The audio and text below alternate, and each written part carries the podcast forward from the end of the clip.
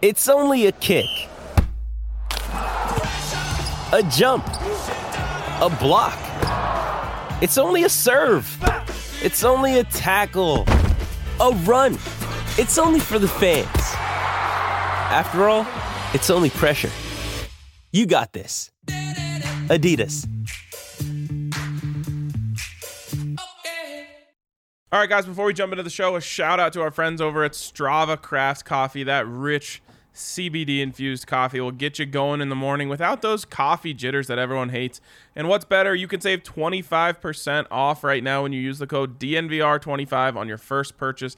That's DNVR25 to save 25% off your first purchase of that CBD infused, rich, tasty Strava Craft coffee.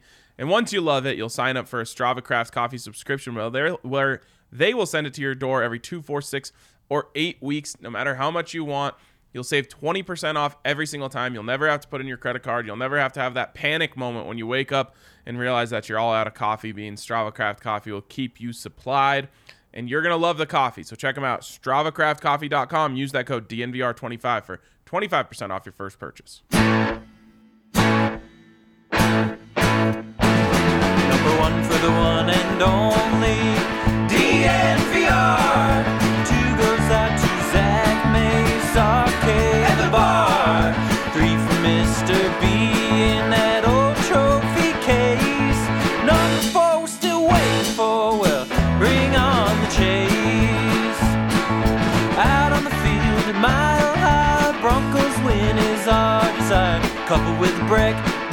friend bleed orange and blue to the bitter end.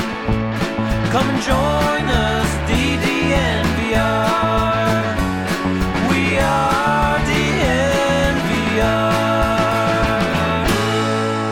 DNVR. We are DNVR and we are live from Studio A. The A stands for a lot of injuries. Sorry, Mace. Although a lot, in a lot, A lot of people's can- minds, is one, one word. word. One word. A L. O T. Until about college is when Yeah, I thought no. it was one word. Actually, I mean, not there, but you can get away with it. You know what? I'm feeling benevolent today. I'm going to let it slide. All right, sounds Yes. great. Uh, my seventh grade English teacher, Miss Doolittle, shout out Miss Doolittle, um, had us What a name. get into like a marching line and Yeah. march around the room chanting "A lot is two words, not one. A lot is two words, not one." and it worked. I've never forgotten. Wow, that's impressive. Good job, Miss Doolittle. Um, a lot of injuries the Broncos have to overcome, and we're going to discuss exactly who is going to be responsible for replacing these guys. Who who are they going to have? Who aren't they going to have? We'll get to all that here in just a second. But first, a shout out to MSU Denver Online, where they will definitely teach you that a lot is two mm-hmm. words, not one, and so so much more over at MSU Denver. Well, it's the best place to go if you're looking to work a full time job while furthering your education. Their students are able to work twice as many hours as students attending any other Colorado institution. So go over to msudenver.edu slash online to see what they have, to check what they have that you can check out. Uh, we're talking 750 total classes, 45 plus online and hybrid programs. There's something for everyone over at msudenver.edu slash online. My boys, what's up? Some good vibes on this Tuesday. I'm loving the feels. And guys, really quick, if you're tuning in on Twitter, hop over to YouTube, hit us with the thumbs up, and then you can continue the good vibes by jumping in the comment section on YouTube. Absolutely. And uh, YouTube, of course, always a better product. So if you're looking, you know, sometimes the stream's not as clean, not as little, little choppier, uh, more choppy. Uh, head over to uh, YouTube. You'll get a bet, much better product. there. Choppier is a word in my book, Ryan. Don't Thank worry. you. about it. Thank you. Yeah, choppier's fine. Okay. Yeah. All right. Sounds good. Okay. Uh, speaking of choppy, the depth chart is looking a little choppy right now uh, with these Broncos injuries. So what I wanted to do today, guys, is just kind of go through who's in, who's out, and who's up next. I love it. And guys, we got to start with I think the biggest injury here, and that's Graham Glasgow. Uh, his career with the Broncos may be over because, of course, he fractured his leg this past week. It looked like the worst injury, and it was. He went off on a cart in an air, Air cast, cast. Uh, and then uh, Graham comes out yesterday and, and says that his season is done with that fracture. And uh, like I said, this isn't just about this year for Graham. This could be the end of his Broncos career. Yeah, the con- the contract you get to a, a a reasonable dead money figure after this, and it's also the draft investments. Broncos picked Netane Muti; they're high on him, but they're really high on Quinn Meinerz, and Meinerz played well in the second half. He's pancaking people. What is Meinerz going to do when he gets multiple games under him? Yeah. And there's kind of the, the, and when the- teams start to see his tendencies. Right. I mean, there's going to be a little bit of back and forth, but if he can still play with that power and that confidence, then the Broncos are going to be in good shape. Now, he's better as a run blocker than in pass pro. That's pretty much every young guy, right? Yep. So the thing with Meinerz, though, is he's kind of got the double Wally Pipp going, potentially, because he might have pipped Graham Glasgow, but Netane Muti being out with COVID, in, with COVID protocols on Sunday, Muti might have been pipped because Muti would have been the one who checked in for Glasgow if Muti had been healthy. Yeah, this will get. Um, I- guess it can reveal a couple different things here. One, it'll reveal who Mike Munchak has more confidence in, or it could also reveal which side he has like, more confidence in a guy. You know, uh, it's possible that uh, Munchak thinks that Muti projects better at left guard, and Meinerz project project better at right guard, so he's going to play him there.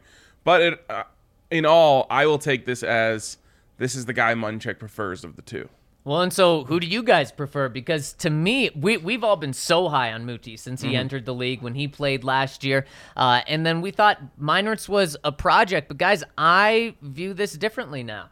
I think you got to ride the hot hand. And, and Quinn Meinerz specifically for this week gives you the best chance. And only you, you only switch that in the future if Meinerz doesn't play well at all, or let's say the Broncos are down against the Eagles and they resort to passing a lot, and then he's exposed in the pass game a lot, then you can then you can switch it in the future for Muti. But not only is Meinerz coming off a really impressive game where he gave the offense juice. How often do you say that about an offensive lineman? You don't say it that often. He was the one out there pushing Javonte Williams down the field on his beast mode run, uh, and then on top of that. Muti, guys, he's coming off missing two straight weeks in the COVID protocol, missing two straight games. This is a guy who just by himself needs some time on the practice field. So to me, this is so easy. You go with Quinn Meinerz, and guys, that's the route I think they go because Vic Fangio yesterday, when asked, "Is Muti ready for an elevated role, or, or Meinerz ready for an elevated role?" All Vic said was, "He's ready." Nice. They've seen him on the practice field too. That's the other thing that probably comes into play here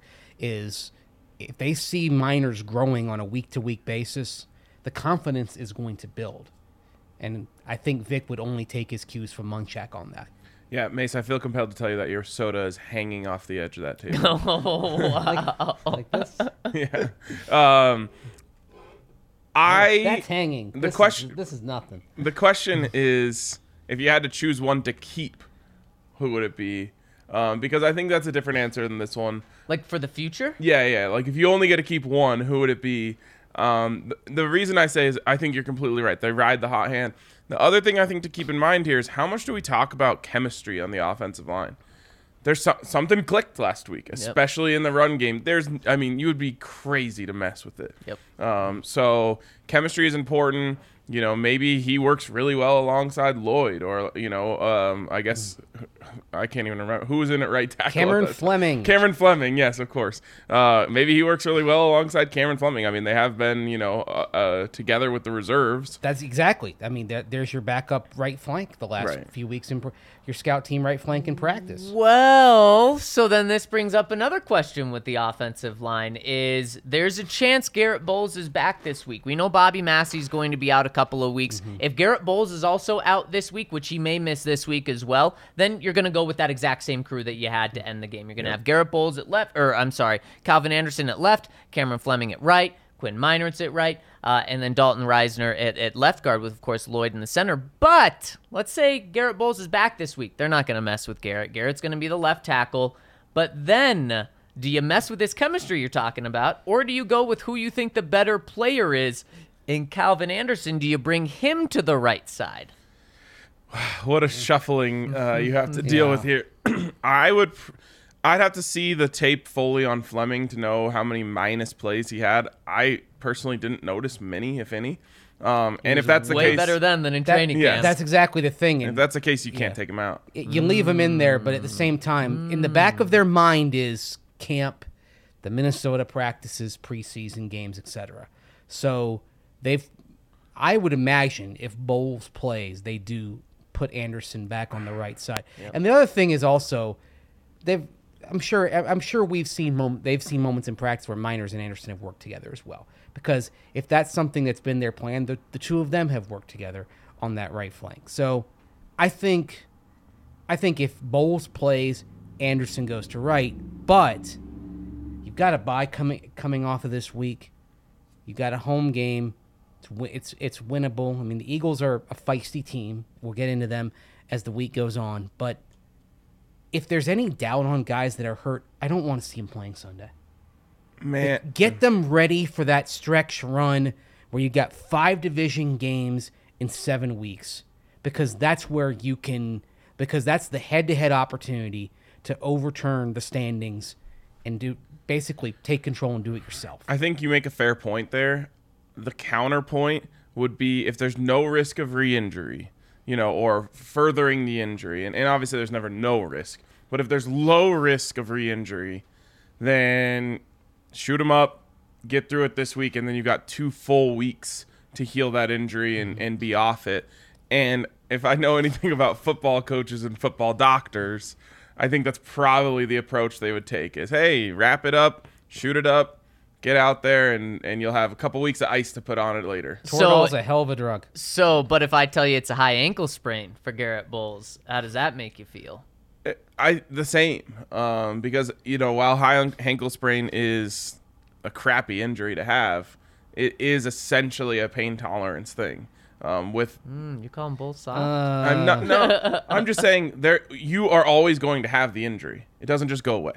So it's just about when you feel ready, I guess. And again, if I know anything about football players, they say they're they're ready before they're probably ready. but it affects your balance. I mean, a high ankle sprain affects a left tackle differently than a wide receiver. Totally. But I mean, I mean, I if it's a high ankle sprain, I, again, if you push a guy back early, I have Julius Thomas kind of football PTSD here, and how long it took him to get back because they pushed him back Mm. too soon. Like with Jerry Jeudy, I was glad they were patient because he looks like Jerry Jeudy out there the last two weeks. Yep. I'm glad they took their time and didn't Although they're using him him slightly differently, and I have to assume it has to do a little bit with the ankle. You're not seeing him do uh, nearly as many slants, nearly as many digs, and when they are, when he is running those routes, um, or you know zig routes, they're all coming on the side where he can push off of the better ankle. So it's just good. it- it's good management by them getting him coaching, yeah. pretty healthy, and then making sure you know you put him in a position where he has less of a chance of hurting that. And yeah, he's still the guy. He's still better at generating separation with his routes than anybody else on the team. Totally. And then with Garrett, you you don't have that luxury, meaning you can't really control which way he's going. So with with Garrett, uh, do you think it's worth worth it to push him out there this week? Do you think he's he's the difference between the Broncos winning and losing this game? Uh, it's so hard to say. Because it, this is a very important game. That's you're what I was gonna you're say. at home. If you win this game, the momentum is so in your favor. If you lose, guys, we're right back to where we were in, in the four-game losing streak. I think that that's where people are going to fall. They're going to call last week's game a fluke, uh, and then you know the Broncos are going to be at the bottom of the AFC West for likely two weeks going into that Chargers game. This to me is kind. It, it, it ha, like this is a, a, a dramatic way of putting it, but it's kind of a win at all costs game for me, um, because it it is so, and that that's what I mean. At all costs it is you know can be taken a lot of different ways. It's not really at all costs because all costs could mean anything, but it is do whatever you have to do to win this game, because if you win this game, you again you have two weeks to get ready for the next one, and you're two games over 500 going into your bye week. I mean, it's I to me this is you got to do whatever you got to do, Here's the thing for me though: this game doesn't ride on Garrett Bolles playing or not. and that's Now, a fair take. if we're talking Teddy Bridgewater, you know, if he's playing, or is it Brett Rypien because Drew's in COVID protocol right now, then obviously I'm saying a 70% Teddy is probably better than Brett Rypien. But especially with the way we saw this offensive line play and Calvin Anderson really dominate at left tackle last week, uh, I'm more worried about Cam Fleming at right tackle, even though he had a good game, Yep. uh, but more worried about that. And man, you should be able to coach a game, and I know I'm putting a lot on Pat Shurmur right here, but you should be able to coach a game where you're able to hide your right tackle or, or at least really help him. Especially guys, Javonte Williams and Melvin Gordon. I mean, Melvin Gordon on that one pass block last mm-hmm. week, what was incredible. Use Missed those guys one, to your yes. use your use those guys to your advantage. I would, for the most part, though, he's pretty good. He's And- he's very good. Yeah. Everything about the run game worked because you even had the receivers that were doing well blocking downfield once Gordon and Williams got to the second level. Everything about that worked, and it helped the O line because we all know almost every offensive lineman to come in the NFL is much better at run blocking early than pass pro. So by getting that running game going and sticking with it, you were playing to the strengths of what you had out there. Again, like I said, the test, like I said yesterday, the test is going to be let's say you get an early Jalen Hurts touchdown drive and you're behind 10 3 in the second quarter. The test is going to be does Pat Shurmur say, nope, the best thing we can do is run the ball right now? We're going to stick with that as our bread and butter, or does he panic? And Here's I hope he doesn't. here's what I caution against is the idea of if we could beat the Cowboys with this group, we can beat the Eagles with this group. And it just that that ignores what we've talked about a lot after that game, which is just you know, the slope the you know, in hockey you'd say the ice tilted, you know, the the field tilted in the Broncos direction and they ran with it and they did an incredible job. But all of a sudden, you go out there, Jalen Hurts hits, you know, Quez Watkins on a 60 yard mm-hmm. touchdown on the first drive, which feels like it happens every other game except that Cowboys game. And now you're pressing, and the, the entire shape of the game will be the opposite of that Cowboys game. So I think you're right. I think, you know, my gut tells me Calvin Anderson will be fine out there. My gut tells me Cam Fleming will be fine out there. Uh, and of course, Quinn Meinerz too. Um, but I just don't want like I I think that that's a dangerous idea to have. If we if we can beat them, we can beat them. Well, no. So that that I, I see what you're saying, but Ryan, the way I'm viewing this is, what's a more important game? This game against the Eagles, or in two weeks, three weeks from now, the Chargers at home? This one. See, No, I disagree. no and, and way. you have the Chargers No twice. way. You have the Chargers twice. So let's say you, you you scale it back and you don't play guys. Let's say you fall to five and five. The Chargers, the best they could be going into that game in two weeks is seven and three. So you would have two head-to-head opportunities to make up the ground. So so No, you're- Yeah. so so That's- Ryan yeah. Ryan when, when when I when I say that to you, if if you know the Broncos are gonna win one and lose one, you're saying they should beat the Eagles. no, no, because Well, I then, don't then think it makes the Chargers game more important. no, because I don't think it is a win one lose one. I think it's a win both lose mm, both. because I would rather set my team up for suc- for more success against the Chargers the than, division, I, yes. than I would against the Eagles. So I'm not risking guys if there is concern of injury. And I thought I thought high ankle sprains did have concern of potential re-injury. I mean, yeah, you're. But what I'm Julius saying Thomas. is, it's you aren't going to be to hundred percent. Yes. So you basically we, we talked about this with Jerry is every time you go out there you're going backwards. It's gonna hurt more than it did before the game. and with Jerry though, we didn't want to rush him back. no, If and- you play Bolles this week, you are rushing him back. Give him that extra week and, and those extra two weeks actually. Mm-hmm. And that's what I'm doing because and, and, and I'm not relying on I'm not saying don't bring Garrett Bolles back ever because it Yeah, worked yeah. against the Cowboys. I'm just saying, man, I'd rather have my team better prepared against the Chargers than I would against the Eagles. for the record, I'm always in support of make sure the guy has as much time to come back from injury as possible. With that being said, I just I'm telling you what I think is gonna happen, which is Okay. Yeah. you know wrap it, shoot it, and and uh, pray. So you think Bolles plays this? Week? I think he does. Okay. If he doesn't, then it's just a big, you know, it's a big task for those other guys. I'm just saying, I think that this game is the is setting the expectation for the rest of the season, setting the tone for the rest of the season. You win this game, you are a contender in the AFC West. You are, for all intents and purposes, a contender in the AFC. You are a playoff caliber football team heading into your bye week. You lose this game, you're just another team.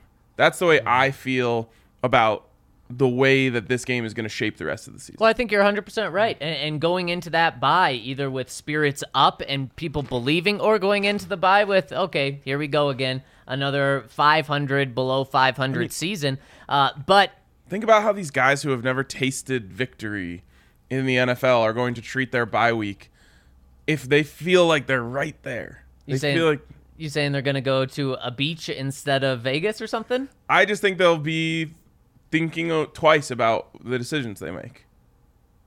Thinking, I want to do the things that's best for the team. Now, that doesn't mean the guys aren't going to take their vacation. It just means they might think twice before having that last extra drink or making that, you know, let's go to that next bar. I, So I they're really, back in at one instead of three. Exactly. and That's that, what you ma- say. that matters over the course of a week. Uh, if you you know get two hours extra rest every single night, I just think that this is one of those. It's a tone setter. You win the game, you're for real, and you have every oppor- you Wait. If you beat the Eagles, you're for real. you're six and four, and you have and you The won three real straight. game was against the Cowboys. Yeah. Yeah, and, and you're making you're proving that that game wasn't Yeah. a fluke. If you can take care of business, it's not even really that. It's keeping. It's at least keeping the idea that that wasn't a fluke alive. if you lose, it was a fluke game.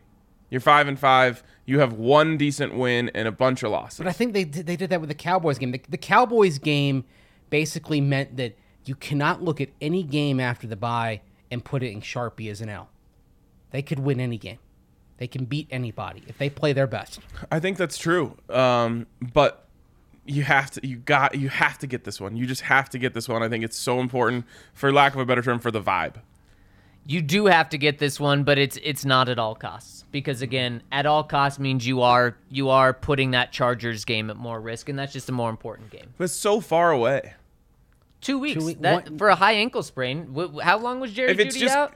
If this just comes down to do you play Six weeks? if Yeah. this just comes down to do you play Garrett or you don't I'm fine with just saying don't play Well, that, Garrett that's what we're talking Yeah. about. I, But- I don't think I disagree with you about how important this game is at all. It's extremely. I think it's important. also extends to like a Pat Surtain the second. I mean, he's dealing with a knee sprain. If he's considered day to day, look, I would err on the side of caution and sit Pat and let him get the two weeks of rest. You know, Bradley Chubb get. This two is a well, different wait, scenario. Well, wait. There, there, there, there is so many more injuries that we need to talk Okay. about, That's guys. the- But, but, but, but that continues into another conversation, which we'll have. But Ryan, first, got to give you a huge shout out. I hit your DraftKings Sportsbook Ah, pick of the the week. first drive of the game last night. It was, and thankfully, because Steelers weren't scoring much after that. Yeah. Uh, yeah, of course, over at DraftKings Sportsbook, they were offering Najee Harris anytime touchdown score minus 150. And DraftKings was offering a 50% boost on that. Of course, you got plus 100 odds. Mm-hmm. I absolutely loved it. My buddy boosted the first time touchdown score on him, Oh. got plus 600. no it had to be more than that it was plus 400 for him to be the first t- touchdown scorer. really high odds. Boosted it to plus 600. Uh, and uh, it, you can get these awesome boosts pretty much every single day, Ryan. They're offering these boosts. I mean, I know for the past couple months at least, they've been offering every single Saturday, they're boosting any college football parlay that you put out. Every week, they're offering something for the NFL. So you got to check out DraftKings Sportsbook for all of these awesome boosts. Doubled my money last night. Well, I guess I turned one unit into two units Mm-hmm. last night. And that feels great for a Monday, especially because I didn't like anything else on that game. I didn't either and that's why I boosted it bet the max and Yep. you, you know wrote it out It It- the, the only bad part is my interest in the game was gone after the first right, drive Right, exactly. That was one of those games where I initially, before the game, if I had to pick, I liked the Bears plus seven. And then when the Steelers were up 14 to 3 or 14 to 0, I thought, oh, good thing I stayed away because I was wrong on that. And at the end of the game, "Ah, I should have taken the Bears plus seven. you ready for the bad beat of the year oh, no. So last night, I have a Nuggets same game parlay. All Oh, Jokic. no. Jokic over 12 and a half rebounds, it hits. Jokic over four assists, it hits. Jokic over one block, it hits. Jokic over 25 and a half points. And he misses a free throw on an and one one minute before Oh, the incident. no. Was he at 25? He's at 25. oh, no. And then he takes that hard foul, of course, meaning he's going to get free throws. Oh, no. And then, of course, all hell breaks loose. He gets ejected. Oh, my Some gosh. Bol Bol has to shoot the free throws, so I miss out on uh, you know, plus uh 550 parlay Oh, because gosh. mostly I'm mostly mad that I just missed the and one free throw to get to 26 Right. a a minute before all that. But uh, yeah, that's a tough break. That is brutal. That's that's why I don't gamble very much. I'm happy I gambled last Yeah. night over at DraftKings Uh, Sportsbook. That was payback for, of course, I had the over parlayed with the Buffs money line, in, on in Saturday's game. The only reason that over hits is because of a 60-yard field goal at the death. So, So how did you feel about that? Uh, it was a, it was a you know like a bittersweet moment. Like I was pissed Like that at that moment, because see, you won. Obviously, you won in the end because Right, the right. Buffs won and you hit the over. But like at that moment when you see that Matt Prater like kick fly through the uprights, Oh, I was pissed because I was won. screaming from you know the thirtieth row on when they had first down, whatever it was from the from the their own forty. Right. Like, don't just give them ten free yards. I know there's five seconds on the clock, but you're you're just put someone over there so they can't just throw it that way. Like, take one of your people and put them over on the sideline defending that sideline throw. Yeah. So I was just mad at the mismanagement um, of that situation, and then I realized, eh, well, there's a chance this parlay is still alive. Initially, guys, speaking of kicks, last night, how close did you think that that Steelers kick was at the very end of the game? I think everyone thought it hit the crossbar. yeah. Yeah. Yep. It yep. looked. I mean, the optical illusion of Yeah, it. it was I pretty literally incredible. It, it's, people still don't know that it didn't. I so audibly, people watching it like- didn't hit the crossbar. uh, ga- uh, gasped. Yeah. So, and then I saw the replay, and it was like hilarious. It, it makes me feel a lot better that it didn't hit the crossbar because it it just wasn't was never close. Right. I, I As guess opposed I'm to the, being so close. I guess I'm the nerd here. Like when I saw the way he struck the ball, I'm like, that's got no chance. that was No actually that way. actually Yeah. was my first thought, Yeah, 'cause he and then I saw on it. his I saw his reaction, and he didn't look very hopeful. yeah. I actually still haven't seen a different camera angle where I realized that it fell short was after many replays. It the ball bounces through the end zone and it can't hit the goalpost and then, And then continue bounce. that Yeah. direction. So weird the optical illusion of it, was landing so right weird. on the yard line Yeah. where that's covering. yeah. Um, I So I how actually short was he? the ten. He didn't make it to the end zone. Yeah. Oh no way! He Yeah. was Yeah. that it, it short. Was, it was before the goal. It was, Wow. Yeah, it was bad. Um, Not I bad. I mean, he was trying it. Was Literally, bad. he's attempting it from like 67. Yeah. whenever Ain't a I see- hard place right. to kick. Whenever I see a, a field goal attempt like that, I'm expecting the ball to barely get over the fingertips Mm-hmm. of the defensive line because you have to kick it with that low trajectory. So it went much higher than that. I guess I'm a nerd too, mate. So I was like, Yeah. Mm-hmm. that seems a little too high. And then they showed him looking at it, and he didn't look like he was like No. getting ready to Like celebrate. you remember, you remember Oh. Matt Prater's kick, and he kind of it was like a line drive knuckle, and it just went straight, Yep. Just Yeah. fl- yeah. and it kept flying through the cold. You're Speak. s- oh. Talking about units in football. Well, we got to talk about Manscaped because it's football season. Ah, You know Well, what really that quick, means. use the code DNVR Oh, right. over at DraftKings Sportsbook. And if you bet on any team to score this week, you'll turn $1 into $100 over at DraftKings Sportsbook. Use that code DNVR for a limited time only. Only at DraftKings Sportsbook. Must be 21 or older, Colorado only. New customers only. Restrictions apply. See DraftKings.com slash sportsbook for details. Gambling problem? Call 1-800-522-4700. Now we'll talk about units in football Hmm. and Manscaped because we're going for two with Manscaped. Blitzing through hairs has never been easier, and it's time you join the 2 million men worldwide who trust Manscaped by using the code DNVR at manscaped.com for 20% off. You can get that Performance Package 4.0. It's the perfect package for your package, your unit. Your hopefully, if you have units, then you're in the Ripley's Believe It or Not Museum. And it's a key for great grooming and a hygiene routine to make sure the boys downstairs are smooth like Tom Brady in the fourth quarter. Maybe could we do like a maybe like a like Teddy Bridgewater on Sunday? He was smooth, right? He was. He was. 10th Teddy best was- passer rating in the NFL right now. You know, put that out on Twitter though, and uh, all the people are going to come at you with pitchforks. And What about all the completions short of the sticks, Oh my Mace? God. what about him? Uh, anyway, the brand new Lawnmower 4.0 is here to take your defense to the next level. This fourth generation trimmer features a cutting edge ceramic blade to reduce grooming accidents thanks to their advanced skin safe technology. And the Lawnmower 4 4.0 has a 7,000 RPM motor, a new multifunction on or off switch can engage the travel lock, and it gives you the ability to turn the 4000K LED spotlight on and off when needed for a more precise shave. And did we mention that tr- this is waterproof too? Rain, snow, or sleet are no match for the waterproof power of the 4.0. So if you ever want to trim your nose hair in the snow, you're good to go, right? With the lawnmower 4.0. Absolutely. There's Nice no fi- there's no 15 yard penalty for this clipping. The pack sorry. The package also comes with the weed whacker with a 9000 RPM motor powered 360 rotary, rotary dual blade system with skin safe technology to help prevent nicks, set, snag, snags and tugs in those delicate holes. After trimming your footballs, Show them some love with Manscaped liquid formulations. Crop Preserver Ball Deodorant, Crop Reviver Ball Toner are here to take your balls game next level. And we've got some Manscaped stuff right here. We Because They're do. in Just used it uh, body wash for the first and- time. Yeah. Good stuff. Yeah. Great Yeah. stuff. Yeah. Nice scent. I u- yes, I Really use, impressive packaging too. Yes. Well, I for your mean, For your package. impressive for your packaging. package, yes. So th- so you've got the body wash, you've got the shampoo. You can take care of your entire body. You can take care of the hair up top, just like some of the hair and every everything down below. So check out manscaped.com. Use that code DNVR and get 20% off and shipping. That's 20% off with free shipping at manscaped.com dot com and use the code DNVR. Stiff arm your pubes out of the playoffs this year with Manscaped. Unbelievable. We uh, our chattiness is carrying over into these ad reads, so I'll just keep this one quick. Um, let's uh, make sure you get your tickets to the DNVR tailgate this weekend. You can take the bus. You can take. Uh, you can just come to the tailgate. All you can eat pizza. All you can drink Breck Brew. It's the best. Okay. There we go. Nice. The best. Um, so let's move on in these injuries. And Mace, you just brought up an interesting one that I actually feel differently about. I was gonna say Yeah. you're gonna change your mind about this Yeah. one. And Pat Surtain Yep. is who we're talking about, guys. He has a knee sprain, and that just typically doesn't mean that he's gonna be 100% in just a week from now. and this is a first round pick from this season. Um, a changing your tone. a potential face of the franchise.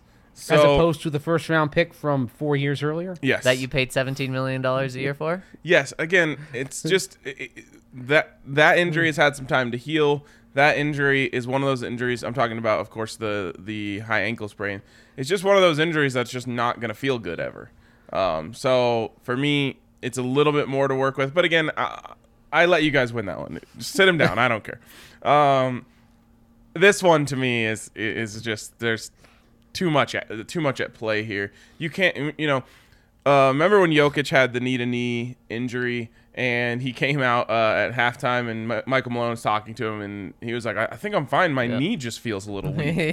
And yeah. Malone was like, "Get your ass off the Yeah. court right now." Yeah. Um, That's that's right how I, move. right. That's how I feel about this. You can't have a guy going out there not trusting his knee. Yeah. Uh, with how important the knee is to Mm-hmm. you know the the sport. And it's too bad because I mean Pat Surtain on DeVonta Smith would have been a blast to watch It, in this game. It would but have. you can't think about that. No, you can't think about that. But outside, and DeVonta Smith, very, very good. He's a guy that you have to certainly watch out and know where he is. How worried are you about the rest of the Eagles receivers, though? Because to me, it's not like you need your your full starting four out there. Obviously, you're not going to have Bryce Callahan, so you're already limited in that.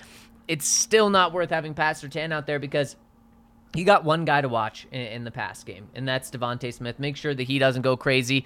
You And have a lot of speed out there, just for what it's worth. yes, speed, Yep. but not that. That I think that's more of a defensive game plan, Right, right, that- right. Than it is in terms of needing Bring lockdown those zones corners. back a little bit. Yep. Don't. Oh man, what we can't see, and what, well, we'll get into this tomorrow, but you can't let guys get behind you like they did during that four-game losing streak. Exactly. I Mm-hmm. mean, that's that's probably Jalen Hurts' best passing ability is hitting those deep balls uh, on nine routes. Other than you know, I mean, he does a lot of things really well. But when it when it comes to like how you can really get burned by his arm, Yep. it's he you know he can throw a beautiful rainbow ball right over the top of your secondary. And I mean, Quez Watkins, DeVonta Smith, Jalen Reagor. These are fast guys, Yep. you know, burners that you have to be prepared for. The thing is, and this is why the Eagles' offense is a little bit tricky to defend, despite them not being that good. Is okay. So you want you you know you're shading back a little bit. Well, now you're exposed a little bit more to those inside handoffs. You're also exposed a little bit more when those uh, receivers run off your safeties. Yep. Then all of a sudden, Jay, uh, Jalen Hurts has all sorts of room to work with in the middle with his He feet. does. So you know it's almost like a Madden 2007 style offense. It is. Or it's just get get everyone out of there and let J- and let Jalen Hurts do his thing. I mean, if you watch that Chargers game, it's him, you know, hitting some passes and then he just goes "Re- read one, read two, run, Yep. and that's really tough to defend. So you're gonna have to spy him. You're gonna have to do you know the smart uh, pass rush where you don't just give away the edge.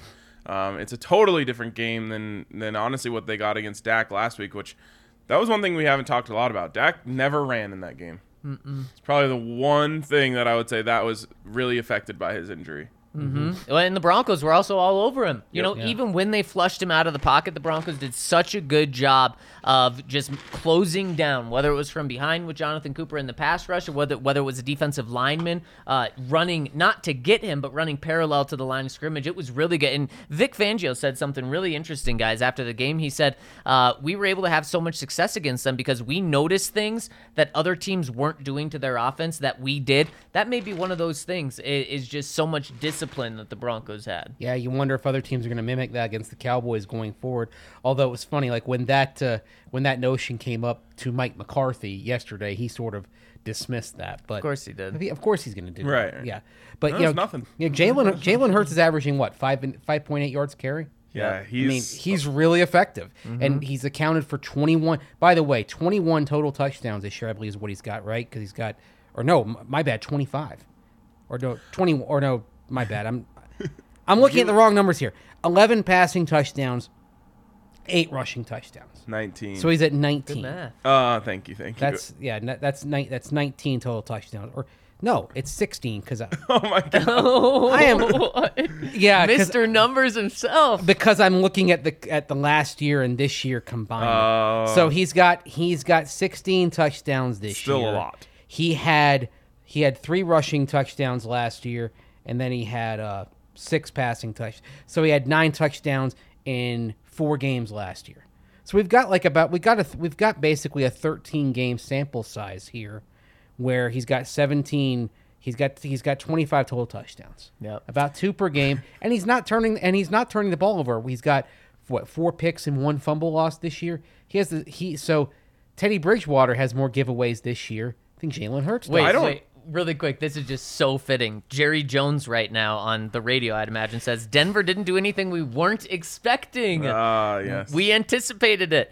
I went over it. Jonathan Cooper beating that ass. I went over it carefully with Mike McCarthy before the game, which is weird for an owner to do. What they came out doing, we anticipated completely. We just didn't anticipate them having that kind of success, and they stayed in it. Can you imagine uh, Brandon wanting to sit down with us before every show and carefully go over our plan? Oh my god! And then going on the radio or going and talking to like a newspaper after every Yeah. show. After every show, being like, "Well, um, disappointed in the results." what would he say about this show? I think he would say it was a great show. Good show. Um, Good Al reads? Davis used to do that with his I- coach. This is It's that type of bad. At least micromanagement Al will Davis never work. At least Al Davis was a former coach. Yeah. though. Yeah. You, that's the one He should guy you just would be say. the coach and owner, in yeah, my opinion. that's the one guy you would have said, "All right, Al, you, you know, what do you think here, Jerry?" I mean, Jerry wants to be all these things. Yeah, He's just still technically the general waste- manager, what an right? Absolute waste of Mike McCarthy's time. Yeah. Having to go over the game Yeah. plan with Jerry Yeah. freaking Jones. Think about it with McCarthy. He went from a team that has no owner, it's the shareholders, Yeah. Mm-hmm. board of directors, to having the most meddlesome owner in the game. dumb. What a waste. No, the paychecks probably make up for it. Um, what were we talking about? Uh, oh, Pat right- Surtain. Well, no, we were talking about Jalen Hurts. Mm. I don't know how Eagles fans, and I obviously have a, a, a line into the Eagles fandom. Mm. I don't know how they aren't ecstatic over Jalen Hurts. They're very, I would say, cautiously pessimistic, not even to cautiously optimistic phase. They have Wentz PTSD, I think. Well, I, I, I honestly think yes, that, but also a little bit of the opposite. He was a second round pick. If if he was a first round pick, I think people right. would be all over it. You're right. It's so weird to me because he's doing that exact thing that we've talked about. Um, I want to see in the Broncos' next rookie quarterback, which is using your athleticism to buy yourself time to learn. Yeah. And Right, he's right. clearly learning. Uh, He's getting better and better each week. And I mean, J- Justin Fields, perfect example of the Mm-hmm. exact same effect. When things break down, instead of just you know getting sacked or throwing picks, they just use their leg, get out of there, live to fight another down, Mm-hmm. and then got someone at the door here banging away. Um, live to fight another down, and then you know take that information you learned from that play, file it away, save it for later. Yep. It's uh, to me, I think he's one year away from being a really, really good player. Um, and right now, he's already, I would call him a really, really dangerous player. No one wants to play against Jalen Hurts. No, and it's going to be really interesting to see what the Eagles do after this year because, of course, they're going to have some really good draft picks, not just because of their own, but don't they have Miami's? Miami and uh, San Francisco. Indianapolis. Minneapolis. Just, I mean, that Miami one's looking Well, real Indy is, good. Indy is conditional. So he's got to play 75% of the snaps. And right. the Colts, but, but the Miami one, they're yes. top five right now. right? And the th- but the thing is, it's trending toward Carson Wentz playing seventy five percent of the snaps. Isn't it they get another one if it's 75% and they make the playoffs? Yes. They get two ones. So they're Yes. sitting. So the Colts are sitting there at four and five. Wentz, but it's funny. Like everyone's focused on the two picks late in the Titans game. Broad sample size. Wentz is playing really good ball mm-hmm. right now. Yep. He's awesome. Yeah. I mean, he tore up the Jet. Uh, it Well, the Jets. it's the Jets. But he looked like uh, an elite quarterback in that game. I mean, in the first half, they went four for four, four Right. possessions, four touchdowns. So- it, it, it, it was incredible, and he he beat Mike White. Yeah. it was really impressive. Well, and he beat Josh for, a- Johnson. for a quarter. right for a quarter. But yeah, but they're going to hang around probably the Colts in the wild card race. Yeah. So they're not going to have a reason to bench Carson Wentz. No. So unless he gets hurt, they're going to get that. They're going to get the extra compensation. Maybe What you a- shut him down right now. I was gonna say, what a weird place to be as a GM, mm-hmm. where you kn- like he can't pull Carson Wentz right now. But they were you heard on the broadcast last Thursday. They were you know Troy Aikman and Joe Buck were kind of talking about this. Like, okay, do you do you take him out here? You are can't- Up by, you're up by multiple Oh. scores. Do you save? Do you save some Oh, here? It's snaps. It's snaps, right? It's not games. Oh my god! Oh, what a weird thing to manage. But you couldn't Yeah. do that because the Jets kept scoring on the Colts defense in the second half. There was um a, a, a scenario that happened in the NBA a couple years ago where a player had a bonus in his contract if he got like six more rebounds, and they just benched him in the last game so he couldn't get it. Yeah, that's that's terrible. But the thing, and typically it is like that, where it's player incentives. This doesn't affect Carson Wentz at all. Yep. In fact, it hurts his own team that he's on now. If he does play, man, yeah, what a weird dynamic. Yeah, I don't. I, I would stay away from making deals like that if I were a, a GM. It was But their if it's for your insurance in case quarterback- but it was also should their insurance in injury case he was a total bust. Like, Right. but if Wentz had come over to Indianapolis and played like he did last year, he'd be riding the pine by now. And so that was kind of that. That was that. That was the clause that said, okay, if if Frank Reich working with his old buddy Carson can't put him back together, then all right, you you won't have to give up as much in draft compensation. Well, right. looks like Frank has fixed Carson. They must have had an internal agreement of look, if he's good, we're not caring about these draft picks anymore Right, exactly. because he's our quarterback of the future. Yep. Um, okay, let's try and knock Pat off. Surtain? Yes, Pat Surtain. don't don't play him unless Don't he's. him. I mean, Yeah. What what would you set the threshold at? 90. Hundred. Okay, I I was gonna say ninety. Yeah. Um, got to be ninety percent at least. He he He's won't probably be. not going to be. Yeah. Yeah. And it's a sprain. That means something is torn. right. uh, minor. Yeah, it's minor, but I'm not minor, messing. it's- I am not messing with that. And let's say it's like a, an MCL sprain, and then that's you get this game, and then you get the bye, and then you ease him back in practice, and then it's basically three weeks day to day from from injury to Charger game. That's often enough. Yep. Who else? Uh, Drew Lock, guys, and this is kind of a, a different conversation, but right now the Broncos, Drew Lock, we found out yesterday, tested positive or uh, found out he was a close contact when the Broncos were on a plane in the middle of the air and uh, traveling to Dallas. Then they land. Then he tests positive, or he tests negative twice. Then tests positive the next morning and put in protocol. That's why Teddy Bridgewater didn't know he was playing until warm-ups because he had to get the test to make sure he wasn't testing positive. That's And they why had to after rerun the test. Right, and that's why after the Mm-hmm. game, Teddy Bridgewater was wearing a mask. He is vaccinated, but as a close contact, he has to take those precautions now. We're Uh, sure he's vaccinated, not immunized, uh, that's good. Good question. we we should have uh, we should ask those questions now, I guess. Um, and uh, but Teddy obviously tested negative, and a lot of players have tested negative since. But we know with COVID, it's not you test negative, then you're fine. Drew tested Right. negative twice on Saturday, then tested positive and was out. So there is there there's still some concern now yeah. about where the Broncos are. Are they going to be fine? Uh, and of course, it starts with Drew. He's probably not going to be there this week, so you're you're rolling with Brett Rypien again. And then it comes to the question of you really hope that no one else comes up positive. what makes you think that about Drew?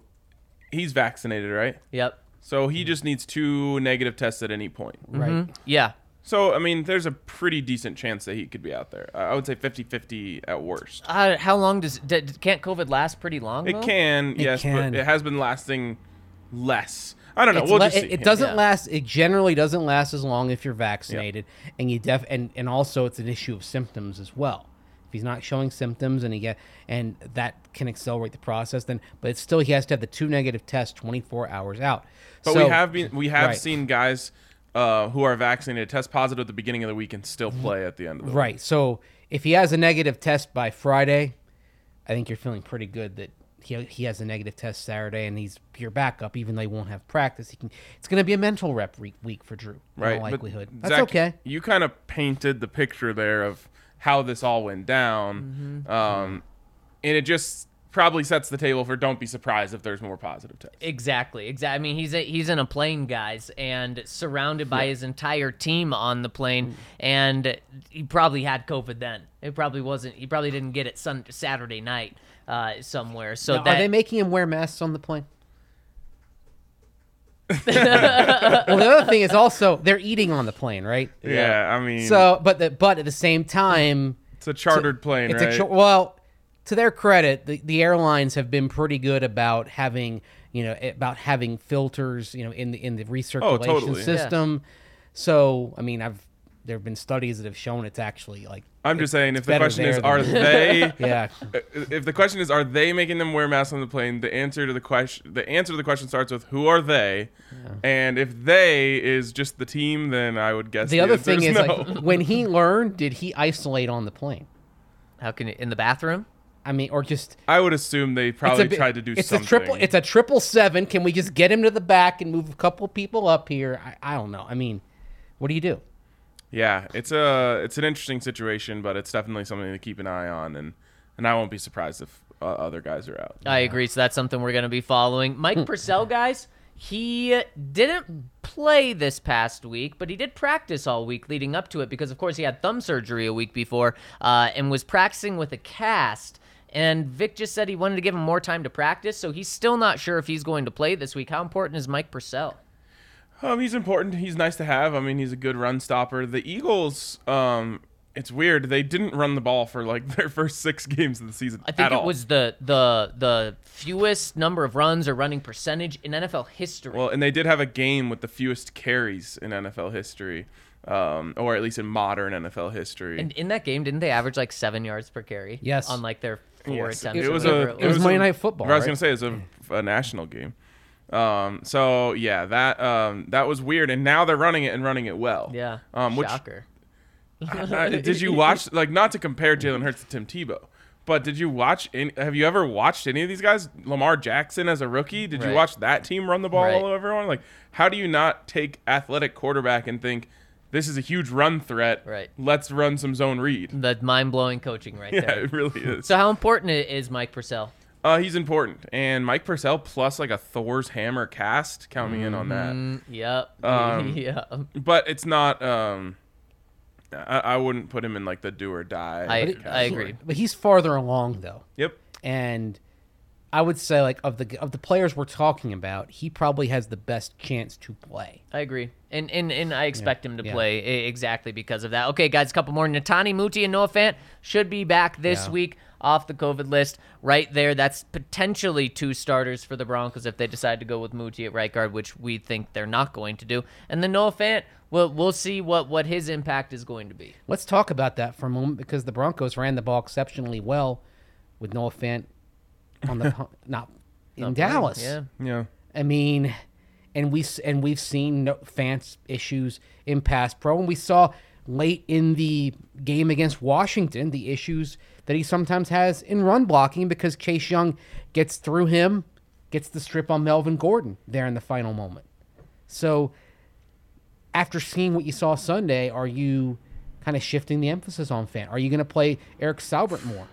This is all. It's always one of those political NFL issues that you have to, you know, talk about. Are you going to play your first round pick uh, from a couple years ago, who you expected to be a big part of your offense? Or you're going to play the guy who helped things go better. Um, if I were to guess, I feel like there m- might be some people in that building who have fallen out of love with Noah Fant a little bit. Um, and so I wouldn't be surprised to see Saubert get a lot more run. I wouldn't be surprised at all either. And uh, guys, two more. Dalton Risner is okay. He was held out of the game after hurting his shoulder, but then Mike Munchak said, "We're up so much. Let's let Schlottmann play," and uh, so that's really good news. By the way, um, reflexive helmet sticker to Schlottmann. We never got him one on Sunday, Yeah, and we tried yeah. to get one to every single player who Yeah. touched the field. Yeah. Um, yeah, those pull blocks. That I mean, Dalton like got on a roll. Like you know, you see in basketball, a player gets hot. He like got hot on pull blocks. Yep. Yeah. just mauling people. So what's a good coach do? Keep doing it. yep. It's the best he's looked since his rookie season, Yes. I thought. Yeah. But good for Schlottmann to get a little playing time as well because he went to TCU just down the road in Fort Worth, and so had a lot of fans in the stand, had a lot of supporters in the stands. There were some Schlottmann jerseys there. Speaking of supporters in the stands, did you see Jordan Love's family at Arrowhead? What in the world The world? very last row. What in the world? That's that's where the most of the seats the team gets are. Now they always give some better seats. Right. Usually those go to the player and coach families, the better seats, and the seats that are in the up top allotment go to like staff families. So like Totally. like my dad like when my dad worked in St. Louis, the tickets I would get him, he'd drive over from St. Louis to KC. That's where they were. I I recognize those seats. And but I guess That is- accor- according to Amy Trask, who former Raiders president, I guess Green Bay gave the good- the, the good seats to other people who weren't player families. Yeah, This is and that's why they were shame stuck. on So this Green is on the Packers. This is bad. That is bad. That is messed up, man. This kid's first start, you can't get his family a decent seat. Do you think? Do you they should have just bought their own? You think that was to make up to Aaron Rodgers? They said, "Okay, Aaron, we pissed you off with the Jordan Love oh. thing. Here's how we're getting back at you." I'm not kidding when I say that, that's more believable than they just did that to like. Why else would they who do their it? starting Yeah. quarterback was? I cannot believe that. I'm telling you, if I was Jordan Love, I would have given them a big old middle finger and said, "I'll buy the tickets myself." yeah. yes. and I would have bought my family tickets right behind the bench for what I don't know, a couple thousand dollars. Yeah. like that's a lot to us. Right, It's nothing, nothing to for an him. NFL player. No. Yeah. Yeah, that, that's embarrassing. that was just wrong. That, was That just I completely I wrong. Can't get over it. And last one, guys. Malik Reed will be back this week. So Nice. Jonathan Cooper Mm-hmm. and Malik Reed, honestly, your two best pass rushers this year. Yep. You'll you'll have, or I guess at least in the and past, you know, two Stephen months. Weatherly's a nice rotational option. He's got the glasses for it. Got Yeah. the look. He really weathered the storm this last weekend. Ay, ay, ay. I, I was impressed with him, man. Um, it's always funny how like the, a player's number shapes what you think of them. Like you see him wearing 91, and you're just like, oh yeah, a nice like run stuffing outside linebacker. But I thought he did a nice job in the pass rush. He is anything but run stuffing when you see his body. He is like the tallest, slenderest man you've. se- I mean, mm-hmm. he's like he's like the Bol Bol of of the of the Broncos. Now, obviously, to a, a much different extent, but I mean, he's this skinny, lengthy guy. The funny thing is, like, he weighs only seven pounds fewer, I believe, than Bradley Chubb does. But Wow. Chubb is, you know, stacked. Right. Right. Shorter. And I, I and, would have guessed two thirty. Weatherly is like Weatherly looks like a a stiff gust of wind might blow him over. and he's like the nicest dude. Yes, he is. Nice. I It's like, like it's that. so nice to see you guys. Thanks for talking with me Oh now. my god, that's great. People are talking with him now. I guess in, in Minnesota he was kind of forgotten. Now he's getting Yeah. now now he's getting some legitimate run. But you're starting starting to feel good about uh, the edge rushing rotation. The other thing is when you do get Bradley Chubb back, if he's not ready to go 100 percent between Reed, Cooper, Weatherly, you feel like you can kind of ease Chubb back in when he's back out there. Totally. Uh, all right, before we move on, I want to give a shout out to Breckenridge Brewery, the absolute best beers around. If you come down to the DNVR tailgate, you'll have your choice of dozens of different flavors of Breck brews, Breck seltzers, um, all of the awesome products they offer. We've got them all stacked up, and you know it's like a pyramid. Um, so come check out the tailgate, get yourself some Breck brews. Of course, you can come down to the DNVR bar at any time uh, and get yourself some Breck brews. We have eight different Breck brews on tap here, or you can just go online, go to the Breck brew locator, and find where the closest place near you that offers them is, and enjoy them. I mean, it's still, you know, how many years have we been doing this with Breck brew? I still get multiple tweets a week saying, "Oh my God, I finally had my first strawberry sky, or I had my first vanilla porter." You were right; they're amazing. So, um, if you haven't gotten in on it yet, go get some. If you have got in on it, this is just a reminder that you love them and you want more. You do. You certainly do, especially for this weekend. And guys, Mint Mobile, I didn't think it could get any better because, of course, over at Mint Mobile, they save you tons of money on your cell phone service. It is the exact same cell phone service that the big providers provide at 15 bucks a month. And how do they make it so cheap, guys? They don't have any stores. So what you do is go to mintmobile.com slash DNVR. You, you sign up for their incredible service at an incredibly low price of $15 a month. They send you a SIM card. You put it in your phone, you download an app, and it's that easy. You get to keep your own number. How can I say this? Because I did it. We all did it. We all mm-hmm. have. We're all running on Mint Mobile right now, and it is that easy, guys. I kid you not. You go to their website, get a SIM card in the mail, put it in your phone, keep your same number, download an app, and there you go at fifteen dollars a month. And I told you I didn't think it could get any better at that, but they're offering a holiday special right now. When you go to mintmobile.com/dnvr and buy any three month plan, you'll get another three months for free. So it's already cheap and then you get it half off that for your first six months. That is just incredible. And of course, all plans come with unlimited text, unlimited calling, and then you just get to pick your data plan from there. So go to mintmobile.com slash DNVR, just like we did, to get your three months for free when you sign up for six months. That's mintmobile.com slash DNVR to cut your wireless bill down to 15 bucks a month.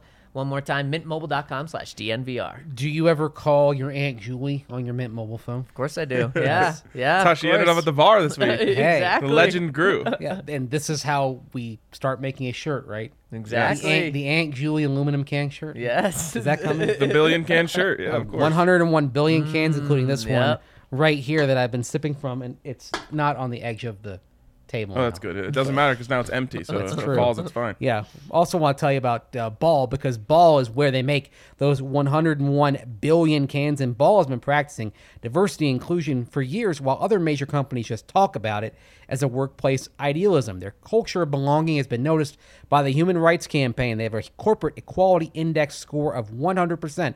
So, objectively, your background, whatever that is, will not prevent you from succeeding there. It's all about your hard work and commitment. And once you work at Ball, there are lots of groups to join to represent your unique background. If you want to meet people, reach new career heights, get support. Ball supports groups like the Society of Women Engineers and many others so you can lead in your own space and become unstoppable like Zach's Aunt Julie. And right now, they're looking for people to join Zach's Aunt Julie over at Ball. People who have technical and mechanical skills to help them manufacture aluminum cans and bottles, which they've been doing for a long time. Ball has been unstoppable and is unstoppable. So, along with a diverse workforce, Ball's innovation curve is infinite, just like aluminum, which is infinitely recyclable. I actually saw down in uh, in Dallas that kind of 10 pack of ball aluminum cups.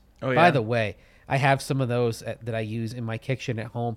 I mean, they keep your drink ice cold. Yep. You pour some iced tea in there. Ooh, Oh yeah. it's it's the perfect receptacle for your Even beverage. better, I had one down at um, Ball Arena. Yeah. Funny enough. Yeah. Uh, for a- an Avs game, and so it's already cold in the arena, Yeah. and like the coldness of the arena and just like goes into the cup too, Yeah. and it was like extra cold. It So stayed, they've gone all stayed cold aluminum, the entire game. They've gone all aluminum cups over at uh, Ball Arena. I believe so. Yes. Oh, that's pretty awesome. yeah.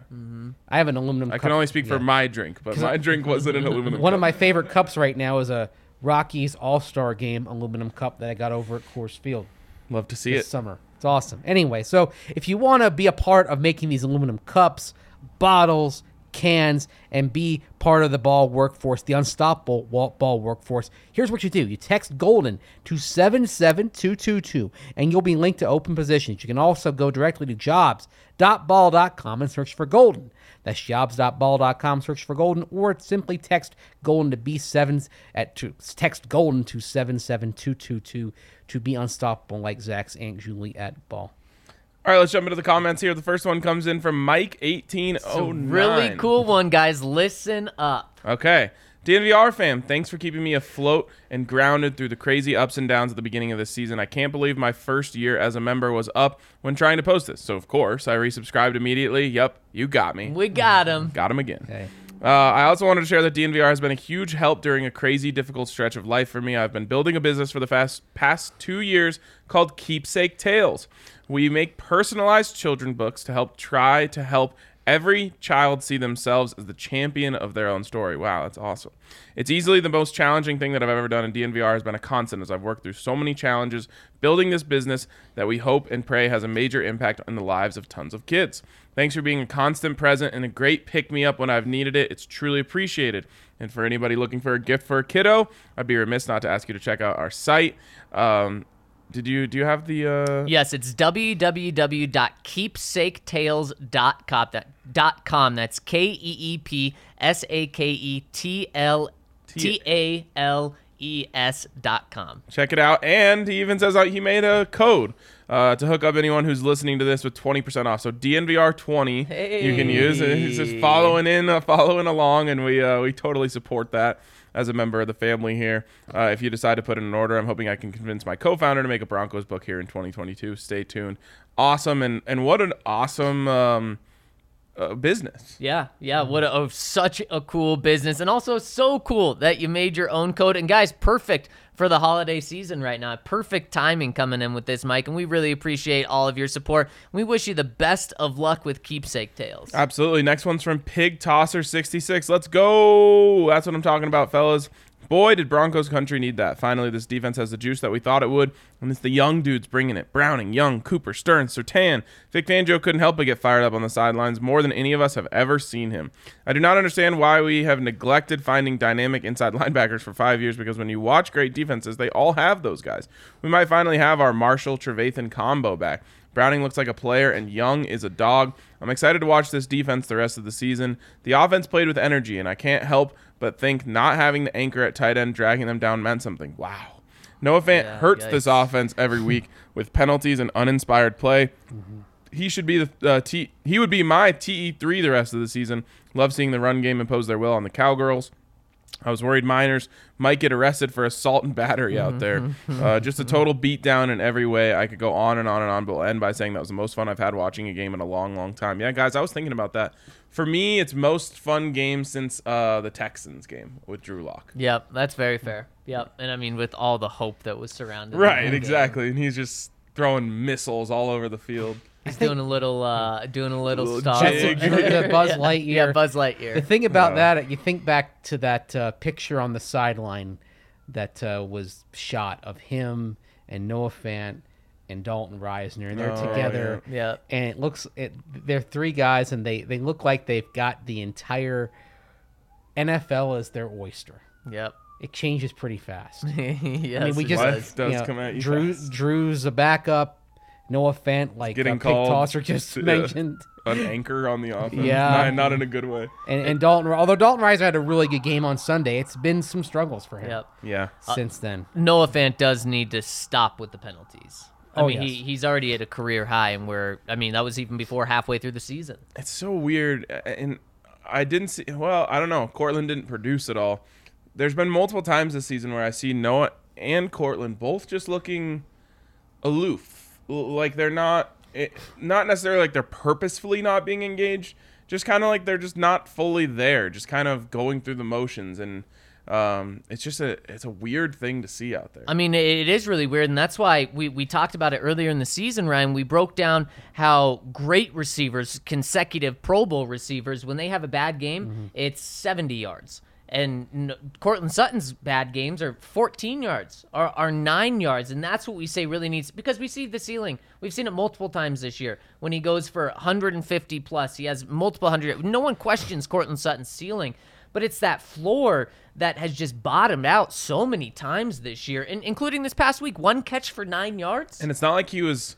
you know, Trevon Diggs was out there clamping everyone. He was getting cooked by everyone Yeah. except Courtland Sutton. I mean, And- people and obviously that yeah. that means he wasn't on him the whole game. Um, but it, it, it is weird um, in both of them. I mean, they really, you know, not to lump Courtland into this conversation that started with Noah, but I think both of them have games where they completely disappear. And when it comes down to a conversation in that front office, if it does come down to it, do we want Tim or Courtland? Mm-hmm. I think whoever's on team Tim is going to be saying, this dude never has an off game. Yep.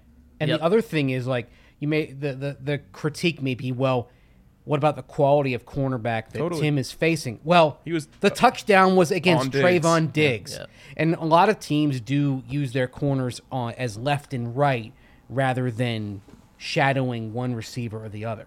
So Tim's had his share of work against number one corners. As we saw Sunday, he's made plays against number one corners. What's kind of crazy is, and, and this is just one comp, and everyone's low on him right now, so it won't hit the same.